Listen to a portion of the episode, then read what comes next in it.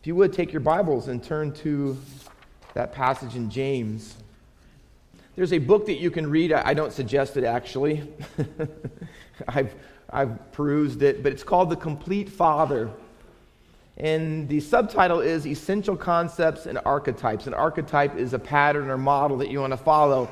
And so they kind of tell you, hey, what would it be like if you were a complete father? And so they give in numerous chapters about the traits and qualities of what a complete father would be about. One of them is on being a captain. You have to be the leader as the dad. And another one is an educator where you teach your wife and your children. Another one is a protector that you watch over them and keep them safe. Then you're a nurturer and you love and show compassion. Another one, the last one is a jester that you kind of think make things light and you joke around. You have a good uh, personality report. And all these things they say make up the definition of what a complete father is. And he's not just a guy that has one or two of these traits, he's a dad who has the whole package, they would say. And then so you have um, the question is, and the book answers it where does a father look in order to be a complete dad? Where does he look? Well, the author makes it very clear, and I quote Every father has within himself the makings of a complete parent. So the book would say, You want to be the complete father? You want to have the whole package? You want to be everything your wife and your kids are looking for in a dad? It's all right inside you. All you have to do is get in touch with your inner dad. and, and you can do it. You have it within you to do that. Every father, the book would say, has everything he needs to be the whole package for their family. All five of those quality traits are all wrapped up inside of you. You come to the book of James, and it's a completely different story. And you come to the book of James, and it's in contrast to the secular viewpoint of the book I quoted to you. The biblical view of a complete father is a person who has been made complete by somebody else. It's not something that you have inherently within you. To be a complete father or to be a complete person, even, is something that someone else does to you from the outside in and that is namely God. God, through Jesus Christ, can make you a complete father. So let me say it straight to you and get right to it. In order to be a complete father this morning, my proposition would be you have to be have a complete faith. To be a complete father, you have to have a complete faith. And so I'm going to unpack that in just two simple things. Ready? One at a time. One is the principle of a complete faith. And that's where the James 2 passage comes in. If you look at it with me, um, I want you to see this that Abraham is called our father in this text, but he is the father of nations. He is the ethical, or I should say, the, the ethnic father of Jewish people, but he's also of Ishmael, of other nations as well. But he is, and I want you to really focus on this, he is the father of one son. So he's a dad, and his son's name is Isaac, and we're going to get to that in a minute. And that is the greatest area of testing in his life. What the one story about Abraham's life that's most often repeated in all of Scripture, Old and New Testament, is his offering of his son Isaac. And so look at verse 22. It reads, You see that faith was active with his works. Watch. And faith, keyword, was completed by his works. See, Abraham was a complete father. He was a complete believer. It's the same word used in chapter 1, verse 4 that we've already gone over. That, you know, why God tests your faith? Because He wants you to be complete, right? And mature. See, it's the same word. It means wholeness. So a complete faith, according to James, is one that is completed by works. Now, very, very, very listen to this very carefully, really. It's not faith plus works that makes you saved or justified. It's a faith that is evidenced by works. You don't have to earn God's favor. We don't do good enough works. It's not because we've been, you know, to communion or had communion or we've been baptized as an infant or an adult. It's not because we've been catechized or, or, or kept the sacraments or we, we have come to a Baptist church or any of those things. That's not what James is saying. But what he's saying is the difference between, and our, our theme is this a real faith and a non, a, a fiction faith and a non fiction faith is whether your faith is accompanied by works, whether it's proven to have changed you from the inside out because you have both. You have a faith on the inside and you have works on the outside. And so, four times, because he really wants us to get it, four times in this paragraph, he talks about faith and works. Verse 14, he says, See, says he has faith but does not have works. If you say you have faith but you don't have works, he says, then your faith is dead. It's not real. 217, faith by itself, if it does not have works, is dead. Verse 20, faith apart from works is useless. Verse 22, faith was active along with his works, completed by his works. You see, he wants you to get faith and works go together, not because they both are needed for salvation, but if you have a real faith, you have a real salvation, it will always be accompanied by a life that has been changed. It'll always be accompanied by works. So let me say it to you this way faith without works doesn't work. Faith without works doesn't work. It cannot save you. In fact, he says it so strongly to get our attention that he says that you believe in one God, James 2:19, you believe in one God? You do well, but so do the demons. Do you know demons, they're not going to go to heaven? You, know, you realize that, right? But they believe, they have faith that there is one God. Satan himself was right next to God. It's not that they don't know, they have the same faith. They understand who Jesus is, they understand what he has done, and they believe that he is all those things. But their life has never been changed, and they have no works. And he wants you to know that your faith is no better than a demon's if you don't have it accompanied by works. The word is powerful in verse 20. Faith apart from works is use, useless, and it's actually in Greek literature, it means unemployed. It also is used of, of, of women who can't have babies. They're unproductive. They can't do it. They don't produce anything in that sense. 2 Peter 1 8 uses the same word and it's translated ineffective. It means it's hollow. It means that there's empty, it's deficient, it doesn't serve any purpose. See, that's what James is saying.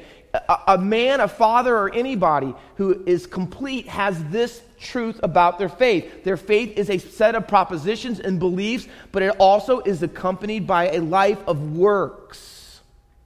A faith that is workless is worthless. I think James would agree to that. A faith that is workless, in other words, doesn't produce works, is worthless. But see, Abraham was tested. That's what the Bible says. In Genesis 22 and verse 1, now God tested Abraham. Our book, James, starts out with this in chapter 1, verse 2 the testing of your faith. See, God brought everyone, including our fathers, here this morning because here he, he, wants, you to, he wants to test your faith. Is it real or is it fiction? Right? Is it real accompanied by works or is it just set of beliefs in your life that you have in your mind that never really day in and day out changes who you are or what you do? Is it complete or is it incomplete? So, dads, let me ask you straight out do you have a complete faith? Is it just that you believe the things that you were taught growing up in Sunday school and you've come to church and you understand who God is and you know Jesus is God and He died on the cross and rose again? It's not a problem in your mind believing those things. But the question is this Is it complete in this way? Has it changed your life? See, it's the question that the book of James asks. Is your faith accompanied by works? And so far we've seen that is bared out in trials, how we respond to them. But he's going to say more to us this morning. See, a complete father is one that's complete because he has integrated his faith with his actions. We would say it this way today He has orthodoxy, which is the right beliefs, but also has orthopraxy. That is the right behaviors. See, if your beliefs and your behaviors are diametrically opposed to one another, here's what the conclusion has to be your faith is bogus. If it's only a belief that you have intellectually, but it doesn't affect you practically, then here's what James says. Here's his term for it. Chapter 1, verse 8, chapter 4, verse 8 has the same phrase. And here's what it is You are double minded. So, dads, are you a double minded dad? What's that, Pastor Walker? Let me give you some examples. Well, you say that you believe in Jesus, and you do, but it really doesn't show up in your love for your wife and how you treat her, how you talk to her, and how you spend time with your kids. and how you love them and pray for them, it really doesn't impact that much. See, you say that you believe in Jesus, but it's really not, honestly, it's hardly ever demonstrated in your desire for reading the Bible, for praying, for being involved in ministry, not even really coming to church faithfully that often. I love the fact that Barb said she saw her dad with a flashlight reading his Bible in the dark. Has your parent, not that you do this on purpose, dads, but have your kids ever seen you read the Bible? Did they ever see you on your knees in prayer? Did they ever know that you're praying for them? Did they ever see you actively and faithfully involved? Are you here for the services of our church? Are you here because you're involved in ministry? It's not just that you come and sit in a pew because you're religious. No, because it's meaningful, because it's really your life. This is what you are all about. See, you say that you believe in Jesus but it's not evident in your priorities. If something else comes up, something that's more competitive with God and, and, better, quote unquote, maybe it's a game, maybe it's this sporting event, maybe it's some entertainment, maybe it's going to the shore. See, you're there, and God goes to the periphery or the margin. See, God is first as long as there's not something better out there that I could be doing. Do your family see that in you? See, you might say, well, Pastor Walker, I'm not a deadbeat dad. And praise God that you're not, but you might be a dead faith dad, see. You're not a deadbeat dad, but you could be a dead faith, meaning, listen, you have faith, but there's no works with it. It's incomplete. And James would says it's double-minded. Say, okay, Pastor Walker, you have my attention. What does it look like? If I if I I'm really going to evaluate myself this morning as a dad or as an individual, what would it look like if I had a completed faith? James doesn't leave us hanging. He gives us two examples, and we want to key in on just one of them. And he says that Abraham is that example, that Abraham had a faith that was completed by his works. It wasn't, see, if it's not completed, here's how he describes it. This is how serious it is, dads. See, if you have a faith that is not accompanied by works or doesn't produce it or doesn't demonstrate it, he says it's dead. That's the first thing he says. Number two, he says it's demonic because it's, it's even the devils have that. And then he says in verse 20, if you think that you could have faith apart from works, here's what he says You foolish person. So if you have a faith, but it doesn't follow up by a changed life, a transformed life, a life full of love for God and others, and, and love for his word and spiritual things and serving him, see, here's what he says it's dead, it's deceptive, and it's demonic. I mean, that's about as powerful as James can possibly say it. You know why? Because he wants to have to grab dads by their hearts this morning and say, Wake up! It's not enough to sit in the pew. It's not enough to read your Bible only at church. It's not enough just to pray at meals. That's not a completed faith. A real faith is one that has transformed your life that good works are produced by. It's how you respond to your trials, it's how you respond to your wife and to your children, it's how you think of God and the Bible and ministry and serving Him and witnessing. See, all those things are giving testimony and evidence to the reality that you have a completed faith. Now, in James, he doesn't say just Abraham, he says Rahab. And so let me include everybody. Rahab was justified by faith that's complete too. So he wants to know, even though it's Father's Day, by the way, he gives a man and a woman example. He gives a Jew and a Gentile. So there's really not a person in this room this morning that God isn't talking to. Male or female, Jew or Gentile. Here's what he's saying. It doesn't matter what your religious background is. It doesn't matter who you are, how old you are, what's going on. See, here's what he says God has a model that you need to look at. This is what it would look like if you have a completed faith. And that model, that archetype, is Abraham. He was a man that James would say this had faith in action. Growing up, I collected action figures. I had Spider Man, Superman, Batman, Aquaman. I didn't have Black Panther, didn't have them, but he's out there and super popular now. Wonder Woman. I mean, they have women, they have them all out there. And there's way many more than I, I, I all the Marvel characters and the movies and all that's going on now. But I, I think, kind of in a way, Abraham for me is a faith in action action figure. Can I put that way? And what he's famous for and why he is supernatural power, so to speak, can I say it that way, is because he had an undivided faith that could be seen through the actions he performed. That made him great. But there was one action, one work that completed his faith that stood out among all the rest of them. And this is what James says in verse 21 Was not Abraham our father justified by works Watch. When he offered up his son Isaac on the altar.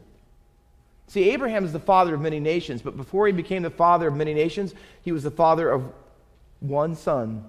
Actually, had two sons, Isaac and Ishmael. Ishmael was of Hagar, she was an Egyptian. That wasn't the son of promise.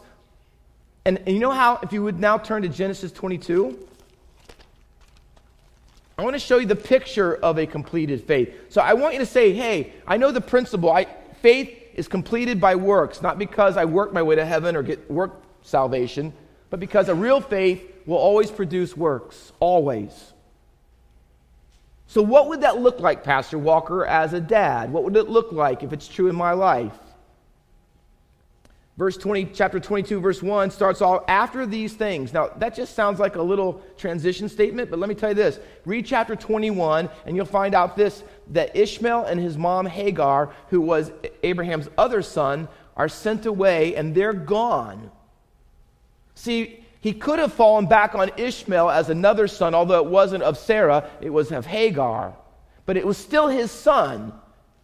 So he could have relied on that and said, hey, maybe if Isaac, you know, God doesn't give me a baby, you know, I can have Ishmael. That'll work. But now Ishmael is gone, and the only one he has left is his son Isaac. And that is why in the text, in verse 1, 12, and 16, here's what God says to Abraham He says, I want you to offer up your son, your only son that you love, because the only son he has is Isaac.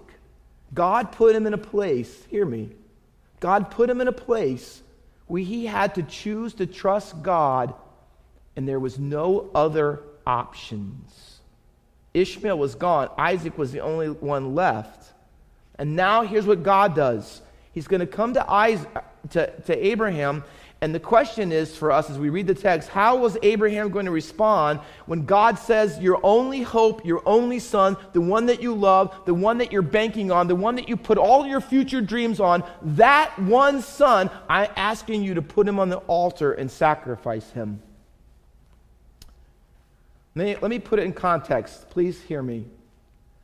If you, con- if you contrast Genesis 12 with Genesis 22, there are two major events in life, in his Abraham's life. When God first called him in chapter 12, and then when he calls him to put his son Isaac on the altar. Now, God asked Abraham in chapter 12 to offer up his past. When he first comes to Abraham, here's what he said, and this is a lot to ask. Just think this What would I do if God said this to me? I want you to leave your country behind. I want you to leave your family behind. I want to leave your father's house behind. So you don't have no job, you have no future, you have no family, everything you're used to, everything you've ever known. I want you to leave it all far, far behind. I want you to get out of those things. I want you to go from the known to the unknown. I want you to leave the certain and go to the uncertain. I want you to leave all the people that you've called family and just pray and hope. Here's what I'm going to tell you I'm going to give you a new family, even though you're not going to have it for a long time. Now, you have to agree with me. Is, that would be difficult, wouldn't it? You're not going to see your family again. You're not going to live here. You're not going to have all the things you have. You're going to have to start over. And on top of it, God says, and start walking, and I'll tell you where you're going when you get there. How do you like that? But here's what, here's what happens God asked Abraham, Give me all of your past, everything that you've built your life on. Give it to me. Put it on the altar. And Abraham says, God, I'll do it. Now we come to Genesis chapter 22, and now God doesn't just ask Abraham for his past. He says, I want your future too. See? I want you to take your son, your only son, the one that you love, and I want you to put him on a stack of wood, and I want you to burn him as a sacrifice. Now listen, Abraham knows all about altars. All throughout his life, wherever he goes in the promised land, he's always building altars to worship God. He did it in Bethel in chapter 12. He did it in Hebron, chapter 13. He now does it in Moriah here in chapter 22. He has built altars his whole life to God. And when God said, build an altar, he did it. And he was glad to make the animal sacrifice. And God now says, I want you, as the climax of my relationship with, I want you to build a, a, this altar, and I want you to put your son on it this time. Literally, here's what God's asking. What? All your hopes and dreams I want you to put them on there because they're going to go up in smoke, literal smoke. God is asking Abraham, I want you to burn all the bridges to the past, and I want you to build all, burn all your bridges to the future. So I, I want everyone, everything in your life, I want it all. Way back there, in the future that you don't know about, I want you to say, God, I love you, I obey you, and it doesn't matter what the cost. That's what a complete dad is like. See, Abraham didn't have divided allegiances. He had a wholehearted devotion to God, even when, listen, on top of it all, as hard as all that God was asking him to do, and he knows God, all the gods of the world around him, they offer human sacrifices. God, Yahweh, does not. And God promised me, this is the son, this is him. There aren't any other ones. See, Abraham trusted God. Listen, when it looked like God was breaking his promises, and when it looked like God was acting contrary to his own character and attributes. He says, I don't get it. God. I don't understand why you would ask me this. I don't know how you can ask me this, knowing who you are. You're not a God who offers human sacrifices. And, and I don't know how you can ask me this because I know what your word has said. And despite all of that, that he did not get, he says, I'll still do it. I'll still do it. Let me ask you, dads, do you trust God like that? Is that the kind of faith that you have? When God is asking everything from you, how do you respond? See, there are some dads here this morning. I can't imagine that you're not contemplating, hey, you know, I, maybe I should become a Christian. And I'm thinking about, you know, maybe it'd be the best thing for me and my family and for God would be for me to get saved. And so you start thinking while I'm talking, well, if I become a Christian, well, I have to give up some stuff. Well, I have to lose some things. And you come to the realization and looking at the life of Abraham that God wants you to follow Jesus, but it may cost you something. And no matter what God asks, he wants you to obey him. See, one last comparison in Genesis 12 and 22, they have these three things in common. Both of them tell, God tells Abraham to go and not know where he's going. He wants a, a place that I'm going to tell you later. And they both have a sacrifice involved one of his past and one of his future. And what we find out what a complete faith looks like is it looks like someone who, at, who believes God and obeys God no matter what he asks of him. But you say, Pastor Walker, I'm willing to follow God as long as he doesn't ask me to, and then you fill in the blank. See, there's some dad. I, would follow God, but are you kidding? I can't play golf on Sundays now. I mean, I can't have my career be the ultimate satisfaction that I find. I, I'll follow God, but you know, don't ask me to get too serious about the Bible or, or too serious about coming to church too often. You know, I'll follow God if I don't have to get involved in a small group or a D group and really get my life orientated toward the Lord. You know, if you're asking me to be the spiritual leader in my home, I don't think so. If you're asking me, Pastor Walker, to ask God's forgiveness, maybe, but you're, you're asking me to go home today and tell my wife that I was wrong about a lot of stuff and, and apologize to my wife and my kids, I don't know about that. See, this morning, if you're a dad, or anybody for that matter, if you're coming to God and you have conditions, you have conditions then you're not coming to God as God at all. See, what you're really saying, hear me, what you're really saying is, God, I'll follow you as long as following you leads me to my real God because your real God is success. And so I'll follow God as long as it makes my business career successful, as long as I get the retirement I want, as long as my marriage and my kids turn out and everything is good and I don't have any health crisis. See, what you really want is those things. And if I have to get those things, the way to get them is to have God in my life to some see he won't do that. That's not complete faith. Faith is I trust God, I give God everyone and everything in my life, not knowing how it's going to end up or how it's going to turn out. So, a complete father is one who has a complete faith, where his works demonstrate the validity of the nonfiction aspect of his faith. And that's what this means that God is the only non negotiable in his life. See, dads, here's what I would hope for you. See, there are a lot of things, in fact, most things are negotiable. I can go here, I can go on vacation, I can do this, I can have this job. You know, I may or may not do. All of those things are negotiable. But there's one thing for the complete faith dad that isn't negotiable, and it's God. God in his life, God in his marriage, God in his family with his children. God is the non negotiable. Abraham, when God's going to destroy Sodom and Gomorrah in Genesis 18, he, God and Abraham have this conversation, and it turns into a debate. And he argues with God, if you'll, if you'll spare them, right? If there's this many people, and he goes from 50 all the way down to 10. So there's this big, long, drawn out argument talk. God, he debates God when it comes to destroying Sodom and Gomorrah. But you read Genesis 22 for yourself. When it comes to putting his own son Isaac on the altar, there is no conversation. There is no speech. There's hardly any recorded words that Abraham says. The only thing he does is talk a little bit to his son but he doesn't say any. He doesn't argue with God. He doesn't ask God for explanations. He doesn't, not, not like Sodom, but this is completely different because when it comes to a complete dad's faith, you know what? He is trusting God implicitly, even if God never offers any explanations. The only conversation he has is with his son.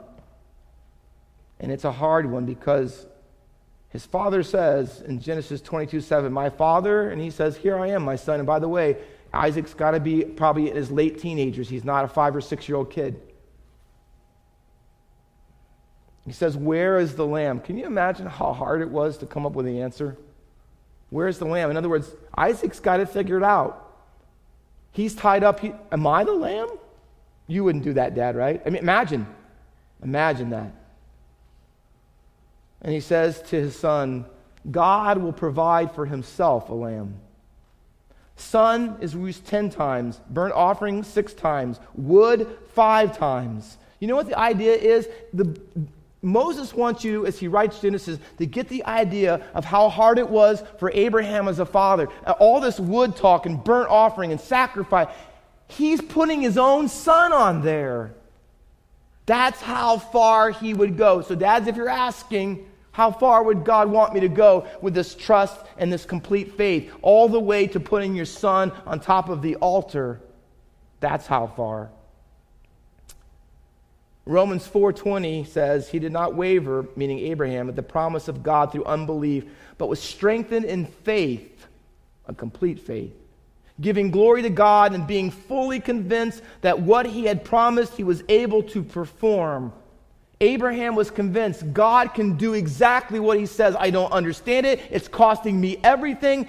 And I believe God is who he is, says he is in his word. Hebrews says this that even though there had never been a resurrection, Abraham said, Listen, if he asks me to kill my son, I believe God will resurrect him. That's how far his faith went. See, Dad, that's what God is looking for. At Faith Baptist Church, God is waiting for some dads, some, some complete, complete fathers who have a complete faith, who will start taking their home and their religion and their relationship with God and their relationship with their wives and their children seriously. Who will really say, God, I want you to be the center of my life, my marriage, my home, the church for me. Wives and children, can I say it nicely? Many of them are waiting too. They're waiting so when they don't have to be the one who gets everybody to come to church. They don't have to be the initiator of who's going to serve God and be active and faithful. They would wish that you would be.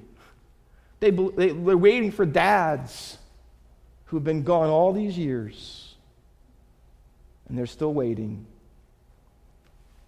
We have a song this morning I'm going to close with, and then we're going to have our praise band come with us and lead us as well. I'll pray after the song. Listen to the words.